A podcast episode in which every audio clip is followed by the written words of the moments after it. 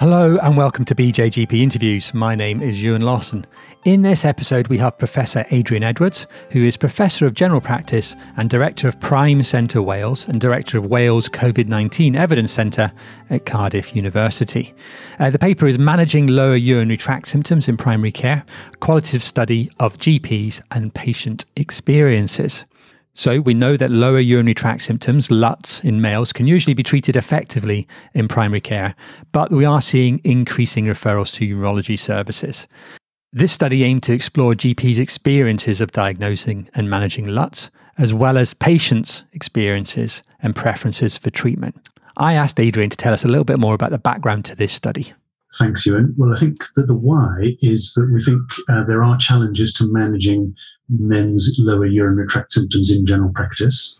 And the witness to that is that referral rates have gone up, particularly over the last five years, gone up at least 20%. So since NICE produced their guideline in 2015, it has not, unfortunately, had the intended effect, which is to help us to manage in primary care referral rates have gone up. So that you know when we multiply that across the country there is a big cost impact as well as the clearly impact on quality of life of people in primary care and workload in primary care. So that's the problem uh, that we're trying to solve uh, or assist at least. And where where this study fits in, it's part of a larger study which is funded by the HTA program, which is to understand uh, what's going on in terms of male ur- lower urinary tract symptom management, but then to develop a clinical decision support tool to assist GPs in managing the condition with men in the in primary care settings. So that's a four-year study.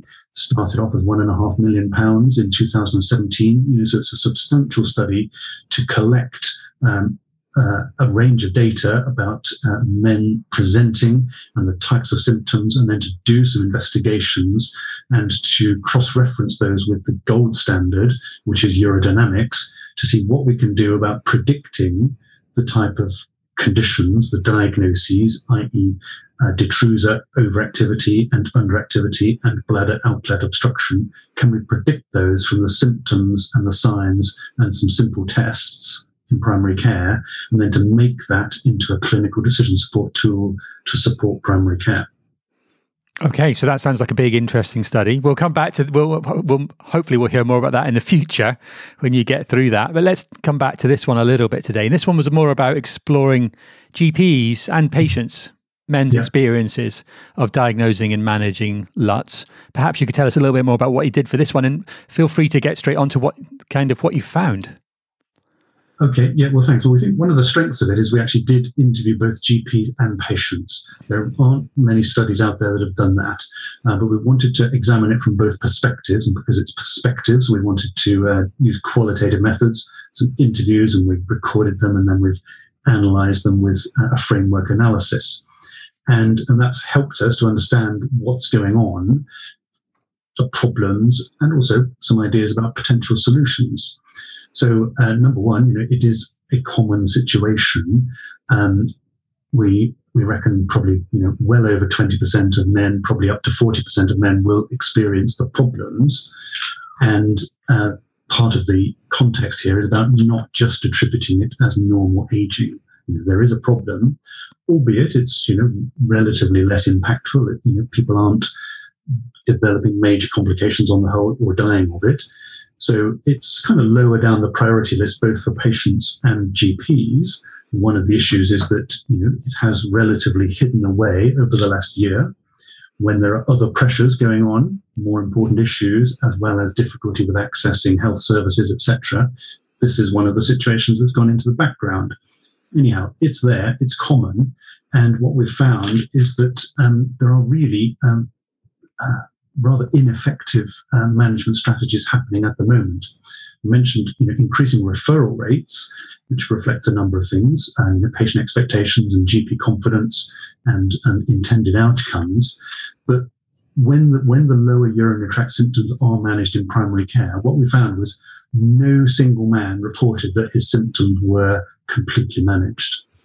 So even at the best of times, it's suboptimal and when it comes to medications, there were quite common side effects of it. And as well as the men's perspective, the GP's perspective was that you know they, they were uh, finding it difficult. There was you know confidence issues in terms of making a diagnosis, distinguishing bladder from prostate problems, and deciding on appropriate management, whether that's conservative in primary care or uh, referral, etc. So you know, quite quite a lot of difficulties of identifying the right ways forward, and in the context of which, although I say you know it is a common condition, affects most men most of the time. In the end, actually, what the GPs are finding is it's you know, it's kind of of the order of one or two patients a month, and so it's just not that common to be you know a regular thing that we get a feel for and do uh, do well and with confidence. So we're sort of, you know, uh, a bit uncertain and, and looking for a bit of help with this. Yeah, it's in difficult ground, isn't it, LUTS? I think for that reason, because as you say, it's incredibly common and uh, a lot of men experiencing difficulties, but not quite common enough for GPs to build that real kind of confidence and slickness and kind of feeling that they can manage this really s- smoothly. I thought it was that was one of the main themes that was quite striking in the paper that that, that, came out as first was that unresolved symptoms, as you mentioned there, that actually, despite what we are doing and how we are managing it, most men are just simply going on with symptoms and we're not getting there, not getting, they're not, they are just persisting. Yeah, persisting. And then I think there's dissatisfaction and impact on quality of life. And then I say quite a lot of men are actually not coming back to the doctor and just putting up with it and may or may not be continuing with their treatment and making their own decisions, that, that's fine. But but also sometimes then coming back probably to to primary care and reflecting that dissatisfaction and, and, frustration, and then it leads to you know okay what happens next, and the temptation is to lead to referrals for further investigation, which is fair enough. We want to get to the bottom of it, and say the gold standard investigation would be urodynamics. But clearly, with a large number of referrals happening, that means waiting lists with the best will in the world. And so the question of our study is can we identify a way of predicting those men who've got bladder or prostate problems accordingly and to clarify a diagnosis from simple things in primary care, so the demographics, the symptoms, some scoring charts like the ICIQ, etc., the degree of bother, and maybe some simple tests like measuring flow rates, which we can do in the community, and a bladder diary, you know, how many times, day and night, for three days does it happen?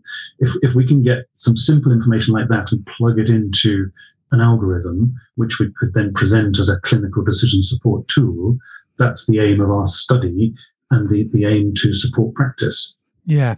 Well, and one of the things we should say, though, is that um, although we, there's been this increase in referral, there was one of the themes that you did find from this study was that preference for primary care. Yes, yeah, very much so. So, with or without the sort of waiting times, I think that there's still a lot of high regard for primary care management, and it comes down. I mean, some of it's accessibility, you know, and it's clearly local rather than going to the hospital.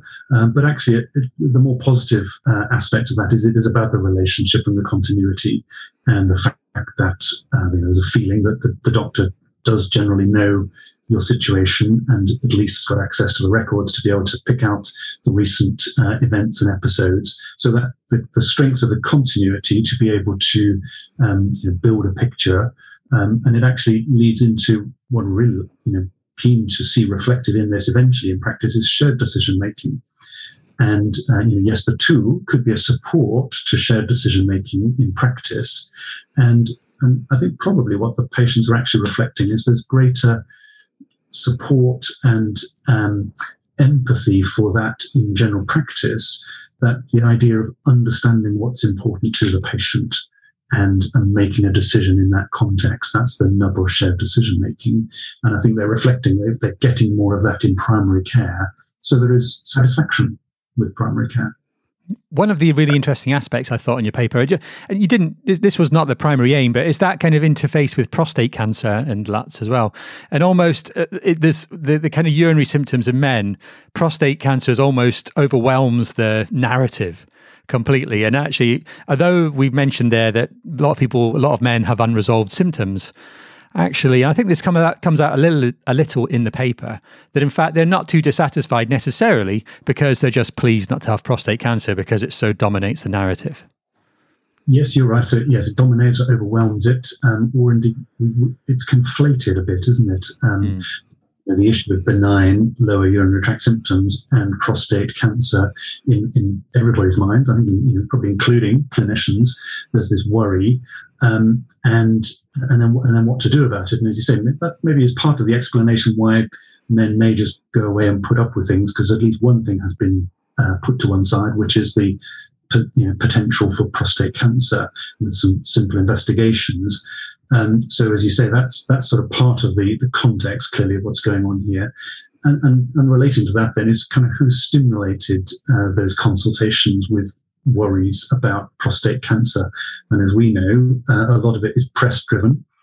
And uh, we could probably name one or two um, newspaper titles uh, readily that seem to crop, crop up quite commonly um, in, in stimulating this interest. And, and then also, you know, even within the household, who has actually led to this guy presenting in, in front of us. And often it, it appears it's actually uh, the, the, gentleman's partner, uh, shall we say, who's, you know, who's, you know, become more aware, read stuff, and has prompted him to go and uh, be assessed in primary care. So yes, there's clearly that that domain of interest needs to be done.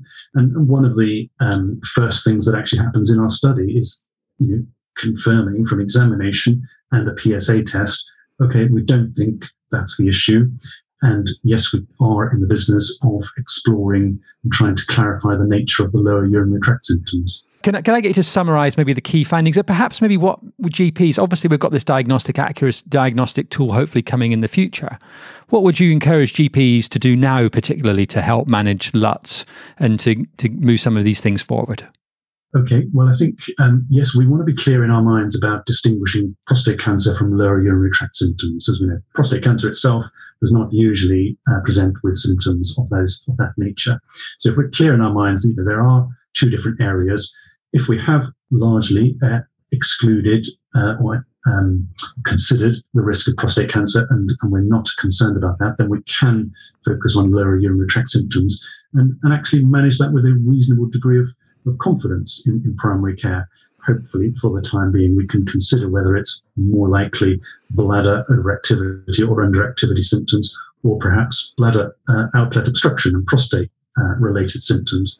But then, basically, I think for the moment, if we actually uh, remind ourselves about the NICE guideline, there is a simple flow chart which identifies, uh, you know, uh, a pathway through it and say, yes, you know, for, for bladder outlet obstruction symptoms, maybe we can go with the relevant symptoms, alpha blockers and, and 5-HT inhibitors, or for uh, bladder overactivity symptoms, particularly uh, anticholinergics, etc. So I think we can do the basics. And yes, if we've tried a couple of things and it's uh, inadequate, then we've still got the option of referral. So that, that's where we are at the moment. And I think we actually can uh, do that with a reasonable degree of confidence and safety. And hopefully we can help that some more in the near future, like you say, when we actually get the clinical decision support tool, which is currently called Primus, Primary Care Management of Urinary Tract Symptoms. Um, hopefully that will be available uh, in the near future once our study concludes. That's tremendously helpful. Adrian, thank you very much for taking the time today. Okay, it's a pleasure. Thank you. Thank you very much for listening to this BJGP podcast. The original research papers and articles can be found at bjgp.org. The show notes and podcast audio can be found at bjgplife.com. Do share if you've enjoyed it. Subscribe via all the usual places, including Apple Podcasts, Google, Spotify, or your podcaster of choice. Thanks again.